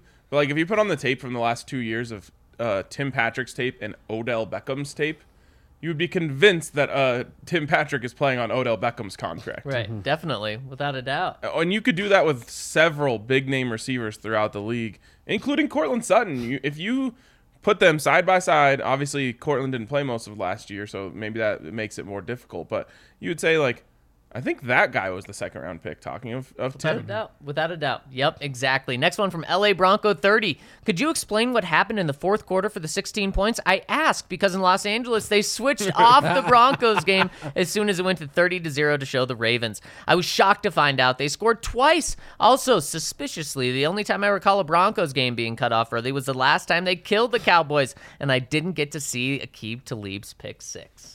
Wow. Um, yeah, I Uh, don't. important note: the last time the Broncos got cut off is when they were getting shut out by the Chargers at home. Oh, when was that? well, they were shut out. They were shut out on the the road. road. Oh, on the road. Yeah. in 2017. Yeah, They Oh, turned that that game off. that was a that was a crap game. That was the game when Melvin Ingram put one of the hardest hits I've ever seen Oh on a quarterback. Oh my gosh, he took Trevor- Trev's soul out of him. Yeah, I mean that poor Trevor. Yeah, Yeah. Trev did not have his most fun day. They also gave him a punt return touchdown that day. In the soccer stadium. Um, and I think that was also the game where Donald Stephenson like came in from injury for like one play and gave up a strip sack and was right Yeah, back out. Right out. Yeah. Oh man. Well, I mean, LA Bronco 30 really didn't miss much, and I wouldn't worry about those 16 points. As Broncos Vic said, put in their backups. And Yep, yep. They were garbage touchdowns. Yep. They they Yeah. truly were. They came in the last five minutes of the game. It does annoy me that they were able to get two touchdowns and two point conversions. Yeah, yeah. Because now you didn't even double them up. I realize it doesn't matter, but I don't like it. I just don't like it. Man, I wonder if Vic thought we need to keep these guys in, not not let them get a get a shutout. Well, and I mean, Brandon uh, posted on Twitter like, if Vic Fangio has two shutouts this season, like, how are they going to fire him? And then he didn't get them. So Right. um, now, again, I, I don't think that takes anything away from the defensive performance as a whole, as they just beat them down for 55 minutes. Um, but it does like help w- on your resume if you have that, and I'm sure he considered it and then did the smart and right thing Yep. for the Denver Broncos. Especially a shutout against the best offense in the NFL. Pretty crazy. How would that have looked? Mile High. Mile High Buckeye says, My boys, back home after a fun weekend in Dallas and looking forward to this weekend's game against Philly. I, I sent you guys a super chat on YouTube on Monday when I was about to board my flight, but it wasn't read, so I don't know if you got it. Anyways, I think the AFC West is up for grabs, and after this weekend, I believe that we can do it. As I said yesterday, I'm watching the rest of the season from my couch, but I'm prepared. Just picked up a 15 pack of Breckenridge brews and some Broncos country glasses. Six more sleeps till Sunday. Let's frickin' go, boys. I think we did hit that super chat yesterday. hopefully and if not really sorry about that. Um, we try to get all of those. But uh what what a uh, what a week for our guy here. Goes down. Obviously as i mentioned yesterday unfortunately his blue jackets beat our avs twice in a row. Um, gets us 15 pack of breck brews uh, speaking of uh, the breck brews broncos country I, I think i mentioned this one before but i'll mention it again nice 15 pack sitting on von miller's shelf as he was giving his uh, goodbye speech Yeah, yeah, pretty darn cool. He'll probably have a Christmas ale keg at there, at, up there at some point. probably Oh no, pro- there's probably a Rams themed beer out there that somebody's hooking him up with. What did you guys think of um, his demeanor on the sidelines? Um, pretty uh out of it. He looked really bummed, Yeah, and I think it's probably because he couldn't play. yeah. I'm but also, sure. there's probably part of him that was like, "Man, they like my guys just had their win of their season I in his couldn't-" home area. That's Right, the- like they home. trade him right before the, the, the return because he And missed. obviously, that's not their fault. It's yeah, the trade no, deadline. But he missed the game in Dallas back in 2013 because he was suspended. Wow, So he never got to play a regular season game in Dallas. in Dallas. He uh he had also purchased a lot of tickets for that game. Yeah. right, I heard him uh, talking about that. It's Mm-hmm. Yeah. so weird. Yeah, yeah. Uh, but yeah, he looked really bummed out on the sidelines. I felt bad for him. Yeah, weird seeing him in the camo Rams stuff. That was weird. Ramo. Yeah, Rambo. True Champ Fan 24, my peoples. I think trading Von may open the doors for guys like Simmons to assume full leadership duties from here on out. It's hard to be an emotional leader when you're not the best player on your team, and the said and, and that said best player isn't really getting the job done. Fourth and a foot, the Broncos' best player stepped up when Justin made that TFL on Zeke and then exploded with more emotion than I've ever seen from him. I knew the defense was up for the task. Cooper and Weatherly were relentless and never gave up on a play. Maybe Fangio feels relieved right now. No more fo- forcing a square peg into a round hole on this defense. I don't know if Vic's relieved, but I do think that there was a certain deference in that locker room to Von Miller because Yes. he was part of Super Bowl 50. He's the mm-hmm. longest tenured member of the team. And that guys maybe didn't, you know, they, they kind of sublimated their voices a little bit and let Von kind of carry it. And now that Von is out there, I think we're going to see some of their true, authentic leadership voices come to the fore. And it's a different voice. I mean, you know, Justin Simmons, like he is, as we can see at the press conference, he can be the nicest guy in the world. Mm-hmm. Justin will get in people's faces. Yeah. Bradley Chubb, when he's healthy, he will get in people's faces. One person I It's a- mentioned yesterday was Shelby Harris. Right. And these and and Von, that's not his leadership style, but maybe what we're going to see emerge from those three in particular is a little more kind of vocal in your face type of type of leadership that comes to the fore. I like it. Totally. And how about that play by Justin? I mean, making when you are the size of Justin, Mm-hmm. making Ezekiel Elliott go backwards is not an easy thing to do. It was a, a perfect tackle, got him right around the leg so he couldn't churn Mm-hmm. at all, and held him there for the rest of his teammates to come make sure that they pushed him back. It was just, I mean, textbook, textbook play. It really was. It was very impressive. All right, next one here from Melbourne Bronco. Hey guys, referring to yesterday's comment, red hot go simply means hit beast mode. See, to fire up, have a crack, to dig in, to go postal, to go medieval, uh, et cetera, et cetera. What uh, what a great podcast yesterday's show was, uh, was. Vibes are awesome. With the success of Javonte Williams, seems releasing Lindsay was the smart move. Cheers. Um, yeah, I mean, I don't think those things have to be mutually exclusive from each other, but it's definitely working out for the Broncos. They haven't had a void at, at running back. Well, you wouldn't have if you kept Philip Lindsay, you wouldn't have Javonte Williams. That's probably true. And so, and and also, I mean, you, you you'll point to the Texans being bad, but George Paton has everything to point to right now and saying, boy, even if they didn't pick up Javonte Williams, he could point to, to what Philip Lindsay's not doing down there with the Texans, and a lot of things aren't going right for the Texans, Totally. but be justified by it. Yeah, I mean, there's no, uh, there isn't really a case for Phil out there right now, Right. Other than he was awesome and a great, you know, person to have in the locker There's room. no doubt. There's no doubt. And and I mean, a guy that everyone clearly loved, Right, For good reason too. Um, you could maybe make the case that like Phil could have stayed in the Mike Boone role.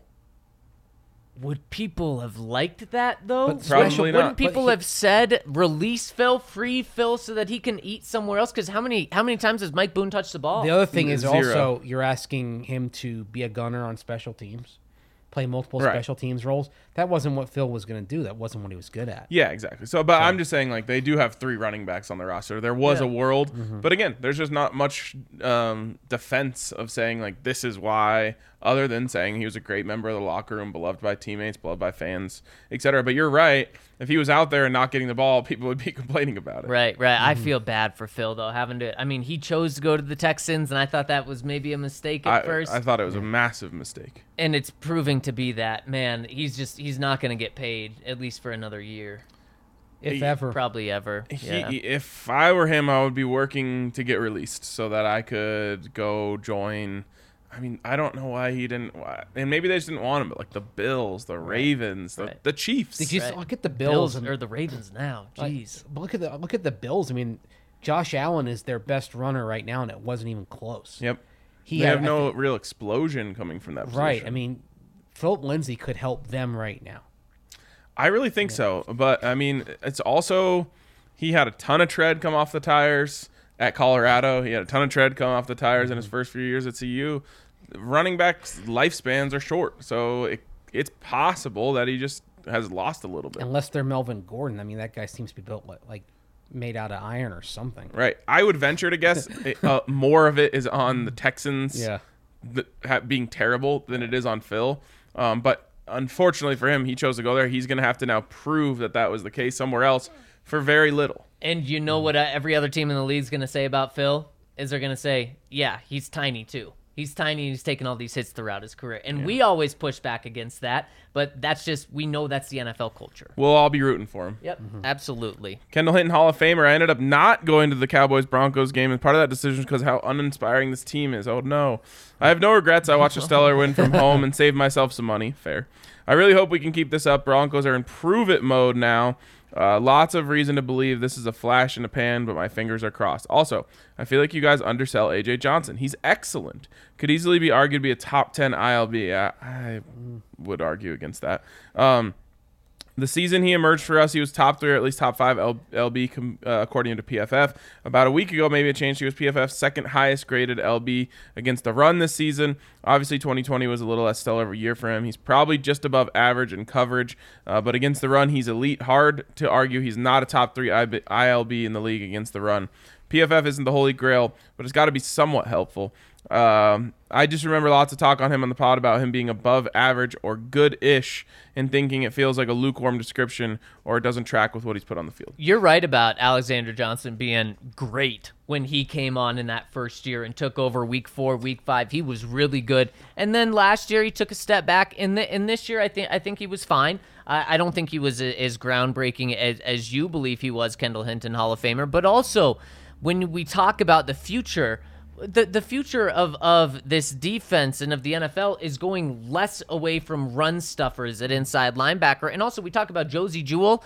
That's what was tough about Josey Jewell and Alexander Johnson on the field at the same time. Both of those guys really good in the run game, but both lacked in the passing game, or at least weren't weren't good to take over someone's good running back or tight end. Uh, and now you have two guys that are potentially good in both of those areas. So I I don't think the Broncos are going to pay anything more than minimum to bring both of those guys back. Yeah, someone uh, just to talk about Baron Browning for a second here. Someone highlighted this on Twitter. I wish I could remember who it was, but it was one of my favorite plays from him, and it was on fourth down, I believe. Yes, it was the the one where um, Dak overthrew CD. Yep. Um, Justin bursts into the flat. He's running towards the flat to go cover Zeke. Justin bursts into the flat to go cover him. He sees that happening, stops, floats back into his zone, which is where CD is originally coming on his first route, which takes away that route, and then he has to throw it. But it's just a little thing. But for a rookie to recognize where Justin's going, okay, I don't need to go there. Let me float back in here and take this passing lane away. It was like really intuitive defense to see from a rookie, um, and got my hopes up for what he can be. And that's the thing. Like, what does Alexander Johnson not do? It's kind of that subtle type of play. Definitely. Alexander Johnson is like he's just Kind of a brute. He, he's brute. He's he's bursting around. I mean, Yeah. it's he, the classic cliche hair on fire type of guy. Totally. But one of the things that Alexander Johnson needed to succeed was somebody like Todd Davis or Josey Jewell next to him, kind of saying, "All right, this is what we got pre-snap. This is what you got. This is what you got to do." And because of that, I think they may look, they may they may look at uh, Kenny Young and Baron Browning as a better potential option. And I would even say that maybe they, if they, they that uh, if it's not Kenny Young, maybe it's Josey Jewell ahead of Alexander Johnson. Right. I would, in their if I were to bet who's going to be back next year, it's obviously Baron Browning, Kenny Young, and Josey Jewell. I think so too. That that would be my three as well. Fangio Schmanzio says you boys crack me up. Y'all know that Pat Shurmur will drop the running game as fast as he's drop a redheaded stepson at soccer prep. Wow. Keep up the good work. You know what? I, I know that's probably likely, but I'm just I'm hoping that he gets Yeah. religion on you this. are you are hopeful. Also, Mace. like, also the the offensive line injuries might just like play into his thought process here and say, look, these guys are run blocking guys right now. Let I me hope. just play to their strengths. I hope. Um, but play to their strengths is not always been his bag. Uh, mile high till I die. My boys, I have two thoughts. They're short, so I'll keep it quick. I really hope we keep Melvin Gordon after this year. I know people feel like we overpaid him, but I love this running back duo. Him and Javonte complement each other so well, and he's just so damn so damn steady. I would agree with that. Uh, Quinn Meinerz with his dreadlocks and war paint looks like an absolute savage. I hope he continues to grow with this team and becomes a starter. He really does. I mean, he looks like a create a player out there. Like does. you're just trying to make the meanest looking offensive lineman you can. And what's great is then his personality is the complete opposite. He's just the nicest Mm. dude, most gentle guy out there, wa- d- d- away from the football field. Exactly. It's all. I think maybe he just kind of used that to get some, you know, kind of get some personality out. But that's who. But he is. He's a nice guy. He's a guy that you'd want to sit down and have a beer with. By the way, Mel- Melvin Gordon, if you could get him back for ten million two years, would you do it? Two years, ten million. How much are you paying Javonte starting next year? He's. I think he's probably at about a million next year. Yeah. Yeah, you you you pay six million dollars for that running back. I would do sure. it. I would do it as well, with the understanding of you know it's probably going to flip. Melvin's a starter this year. Ah, yes. Javonte's the backup, and I think that's probably how it's going to be the rest of the season. Mm-hmm. And then with him taking a smaller contract, I think there would be an understanding that that would flip. I would venture to guess Melvin not not necessarily about that. I, I think Melvin is going to. We just talked about a couple of teams that need Yeah, uh, exactly. a good what- running back. I mean. There's going to be a, a better place for Melvin to be a true a true guy. Now he's not going to probably get a five year, twenty five million dollar contract, but he could get a two year, fourteen million dollar contract. Bu- And Buffalo would- or Tennessee. I Yeah, mean, Ravens. Well, they're getting some guys back. get. Yeah. I would venture to guess as well that George Paton had a plan in mind when he used a second round draft pick on Javonte Williams, which was okay, we're going to pay a lot to the running back position this year, but next year we'll go back to having it cheap. Mike Boone is you know a guy I believe in. He'll come in to be the second running back, um, and just because Melvin's playing really well this year, actually doesn't necessarily help the whole cause because I think Melvin will deservedly go get a new contract somewhere where so, they too. say, "Hey, you're going to be our number one." Yep, yep, and he and I think he's going to get the money for that too. And then you get to do the Ga- the Dalvin Cook situation. Second round pick that was a workhorse. That is a workhorse for the Vikings. That's what George Paton grew Nick up Chubb with. too, right? Yeah, mm-hmm. yeah, but but I mean that's what George Paton grew up with in Minnesota. Right. He's okay with the workhorse, and so that's why you're okay with with a, a Mike Boone being the second guy getting twenty percent of the snaps, not not fifty. Javonte is so cool, man. Like he just he goes out there, he runs people over. He doesn't really flex on anyone or No. anything. No, he doesn't do anything. Just don't spike him. You don't even yes, of course. you don't even see him like doing like a first down thing after No. that. He just kind of gets up and he's like, "Yeah, this is just what I do." Yep, and then that's what he's like off the field as well. And and and Teddy, when Teddy calls someone calm and cool, you know they're calm and cool. Absolutely. Uh, from Dan Burke, hey guys, I know it's any given Sunday, but considering the Raiders and Saints lost to the Giants, um, the Bills lost to the Jaguars, and the Bengals and Titans lost to the Jets, does that provide any legitimacy to the first three wins in your opinion? The Giants in particular aren't a complete disaster and played KC pretty well on the road at Arrowhead, and the Broncos played them on the road at full strength compared to where they're at now. What do y'all think? Yeah, I mean, I, I think the Giants win is becoming a little more legitimate because the Giants aren't a bad team. However, the Jets are really bad, and the Jaguars, when the Broncos played them, are really bad. Trevor Lawrence is going to have a couple of games. Now, I know this was more than just a Trevor Lawrence win over the Bills, but I, think the only one you really have a point to, Dan, is the Giants. The other, the other thing is, I mean, this is a cliche, but I mean, these are all pros out here. I mean, I think this is where kind of the like t- the talk about Teddy Bridgewater. Oh, he only did well against the bad teams. I mean, they're still pros. Yeah. the cliche goes, they still get paid. Those, you know, those plays count. What I think this all does is lend legitimacy to the idea that Vic Fangio was always leaning a little bit towards Teddy because he knew he would be able to take care of those first three teams. And he mm-hmm. Mm-hmm. absolutely was right. Now, mm-hmm. that doesn't mean Drew wouldn't have been able to do it, but Drew's a lot more of a volatile player where you just don't necessarily know what you're going to get on a week in, week out basis. And coaches so are- you needed yeah. a steady Teddy to go out there and make sure that you played the game right and beat those teams because as you see from the wins that they've pulled off, if you don't play it right, you'll lose. Most NFL coaches are by nature risk averse. Absolutely, absolutely. Tom Mercury says, "Has there ever been a defensive player who re- who's really good at playing mind games with the other team's offense?" I I heard a stand-up comedy bit where a player would tell the offensive line, "Hey, I'm coming through here in the next play," and I'm wondering if it's allowed to chat like that on the line, and if someone was tricky enough to have done that, sometimes telling the truth, sometimes lying, and just confuse the other team and get in their heads. Yeah, of course, of course, you can talk on the field. In fact. Baker was caught on uh, on a live mic when the defensive line made a shift right before the snap. And what did Baker say? He said that was effing cute. yeah, these guys do that kind of stuff all the time. Yeah. Um, and you are trying to mess with their heads, and uh, there are guys who are good at it, and it can work. You know, like you'll see um, a linebacker be like, "I'm coming next play, better be ready." Yeah. and then he drops out of coverage. But maybe you get the guy to take one false step the wrong way. Um, you'll also see the same thing from a quarterback.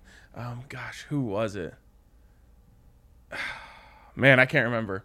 Uh, might have been Arian Foster, who like said to a linebacker, like, "I'm coming to your gap. You better be ready." and he did it. He did it, juked him right out of his shoes, and scored a touchdown. That's great. That's great. Um, so yeah, there's all sorts of that kind of stuff going on on the field. I wish we could see more of it. Man, Arian Foster was so good Yep. for a time. I think he's also the one who said like, "Turn around. Who are you? I don't even know who you are. I don't even. What's your name?" to his teammate. No, to uh, like a defender who was talking to him. Oh my gosh, that's hilarious. Yeah, he's like, I've never even heard of you. What's that? Turn around. Let me see your nameplate. That's so good.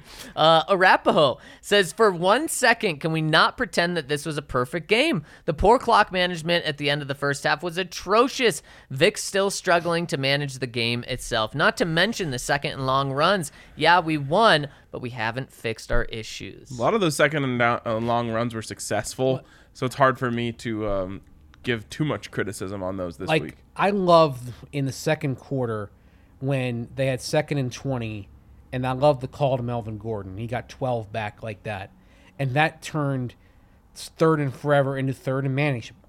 And they that that's why you run. And I think Javonte Williams did that with an eleven yard run on I think like it was second and thirteen. Yeah, it's funny. Yeah. I mean, uh, Yeah. we're all guilty of this, but when it works, it works. When it doesn't, it's criticized. It No- should work though. Second and long, actually, because you get to second and long, and that's and inevitably your opponent's usually going to be in nickel. Sometimes goes in a dime. They're going to clear out the box a little bit. Mm-hmm. If they do that, you should be able to get eight, ten yards, a big chunk. Your offensive to get line, half of that. all that has to happen is your offensive line has to win their matchup, and you should get a. The the other thing here, no one complaining about Teddy throwing short of the sticks to Tim Patrick uh, when he tur- made a move and turned it upfield, and that's what I always try to explain to people. No one ever wants to listen, but if everything else is covered, the quarterback is taught to take that check down and give your player a chance to make a play. Now again, we'll do the we'll do the you know um, freeze frame scouting. Whereas, well, this guy was open, and uh, sometimes it is. Quarterbacks aren't perfect; they don't make the right read every time. But a lot of times, what happens is they are in nickel, they are in dime, they're sinking back into those zones to cover the sticks. Um, and if there's nothing there, you don't want your quarterback to just force one in there. You want him to take a, ch- give a guy a chance with the ball in their hands. So I think what Arapaho wants to hear is, May specifically, si- since you mentioned it, if the Broncos are in second and long against nickel or dime, and it, the run and they, they run it and it goes for one or two yards against the Eagles this week. Um, not to say that, would you then put the blame on the players in that situation because you're okay with the call seemingly? What's also, it's not just the call from the sideline. Sometimes it's an audible call as well. So that's putting it on the players. Yeah, at that point, at that point, if it's if it's on Shurmur, then you, you you put the blame a certain way. But I think if you if they're clearing out the box, you ought to be able to run. If you can't do that, yeah, it is on the players. So so it's on the players this week on a second and ten if they Second run for one yard. If if they if you've got a clear box, right. If you've got a stack box, then The again, other thing then to that's know- where you want to throw it. You you ha- and that's where it's on Teddy Bridgewater to, and this is part of why Bridgewater is in there to be to identify what you're getting from the defense and go with the best option. One other, I mean, sometimes guys just make plays. Like you know, you're going to be going up against Fletcher Cox this weekend. You might try to run on second and ten with an with a clear box, and Fletcher Cox goes right by Lloyd Cushenberry and Quinn Meinerz and makes himself a play in the backfield. You know, those things happen. But then, oth- but then, but then, what I think, I think what Arapaho is trying to get to is instead of putting that blame on Pat Shurmur, that would be on the players. Yes, the question is just it- it's all about the flow of the game to me. Against Dallas, you are making those plays, so keep going to it. Against a lot of other teams, Right. it doesn't work, so stop trying. The other thing is also, no, all respect to Arapaho, I completely disagree with the management at the end of the fir- of the first half. I mean, I don't like, I didn't like the hail mary at the end, and of course, you end up getting Glasgow hurt. But as far as just kind of taking your time, uh, not really going for anything high risk, the worst thing you could have done is turned over the ball and given Dallas a lifeline. or You're gone up for the 68 yard field goal, which clearly Right. Brandon McManus did not make in warm ups, or else Right. he would have been more upset, and uh, you know they probably would have tried it. Don't do anything that puts you at high risk of giving the Cowboys a lifeline there. And you remember you were getting the ball to start the second half too. Right, and they had the opportunity there, you know, fourth and one, I think it was, up 16-0. Don't give them momentum. Right. Take the field goal, go up three scores. Yep. Um, it's all you I know. was totally okay. with Sometimes that. you have to be sensible. we talk, yeah, we talk a lot about you know wanting coaches to be more aggressive, but that doesn't mean you you have to be aggressive in every situation. It's about being smart. Uh, and I agree. You know, uh, Henry. We, I was watching the game with Henry. He was upset that they didn't go for the field goal. Um, and, and he was like, "How often does someone actually return that uh, from all the way back there?" First of all, we know that it's not a coverage unit, so you're, it's going to be more difficult to cover that. But it's just not. there- That's just a risk not worth taking. It also happened earlier this year. Right? It did. the that would actually be good to look up, to kind of look up and say what is the risk on those kicks of a long return. We've seen it happen to the Broncos before. Right. It's it's probably I would say it's probably not insignificant. I'd say probably like a five percent risk. And again, it's just Yeah. you're up 16-0, you have all the momentum, you're getting the ball. Do not give them a lifeline. Exactly. Yeah. Exactly. And last one, guys, coming in from Big Tony. He says, My boys, I feel like the cartoon character in the meme where there's two buttons on a board and a cartoon guy is trying to decide which one to hit. One button says make playoffs, but Vic and Co stays. The other button says miss playoffs and Vic and Co dot dot dot oh and oh and in the playoffs and fire Vic and Co. Sunday's game was so much fun to watch, but in the back of my mind I kept thinking, can I close my eyes and envision Vic on the podium holding a Lombardi trophy someday? The answer is no. I wish we could live in a world where we make the playoffs but also fire Vic and Co, but unfortunately the chances of that are close to zero. The last time I can remember that happening was when the Chargers let Marty Schottenheimer uh, let him go after a 14 and 2 season and a trip to the divisional round. Wild. That Um, is Yeah, this is a definitely a feeling in Broncos country.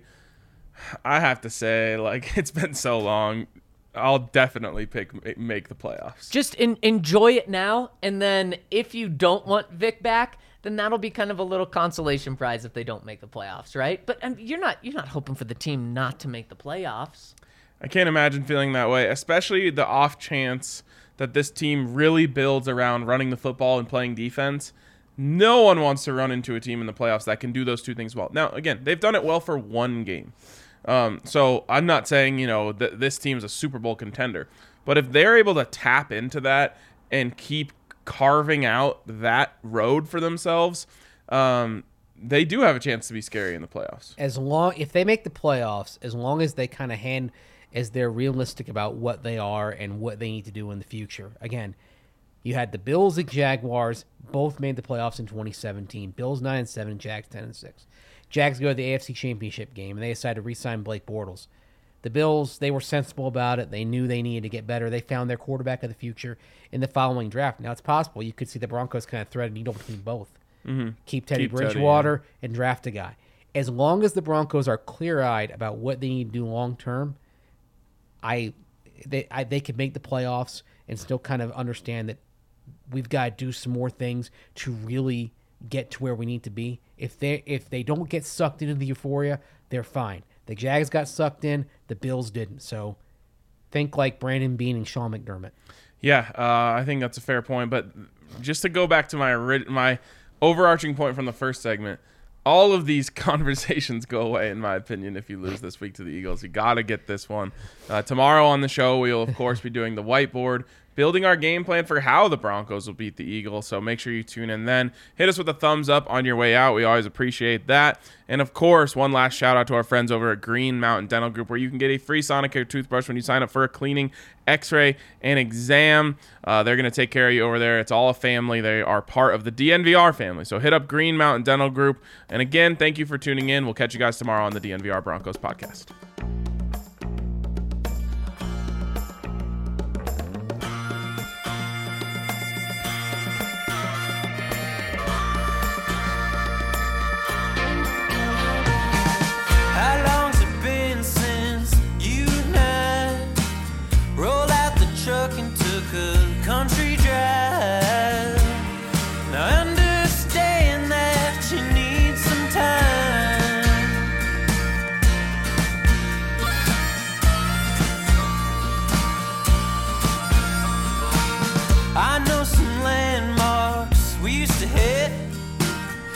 Flying cotton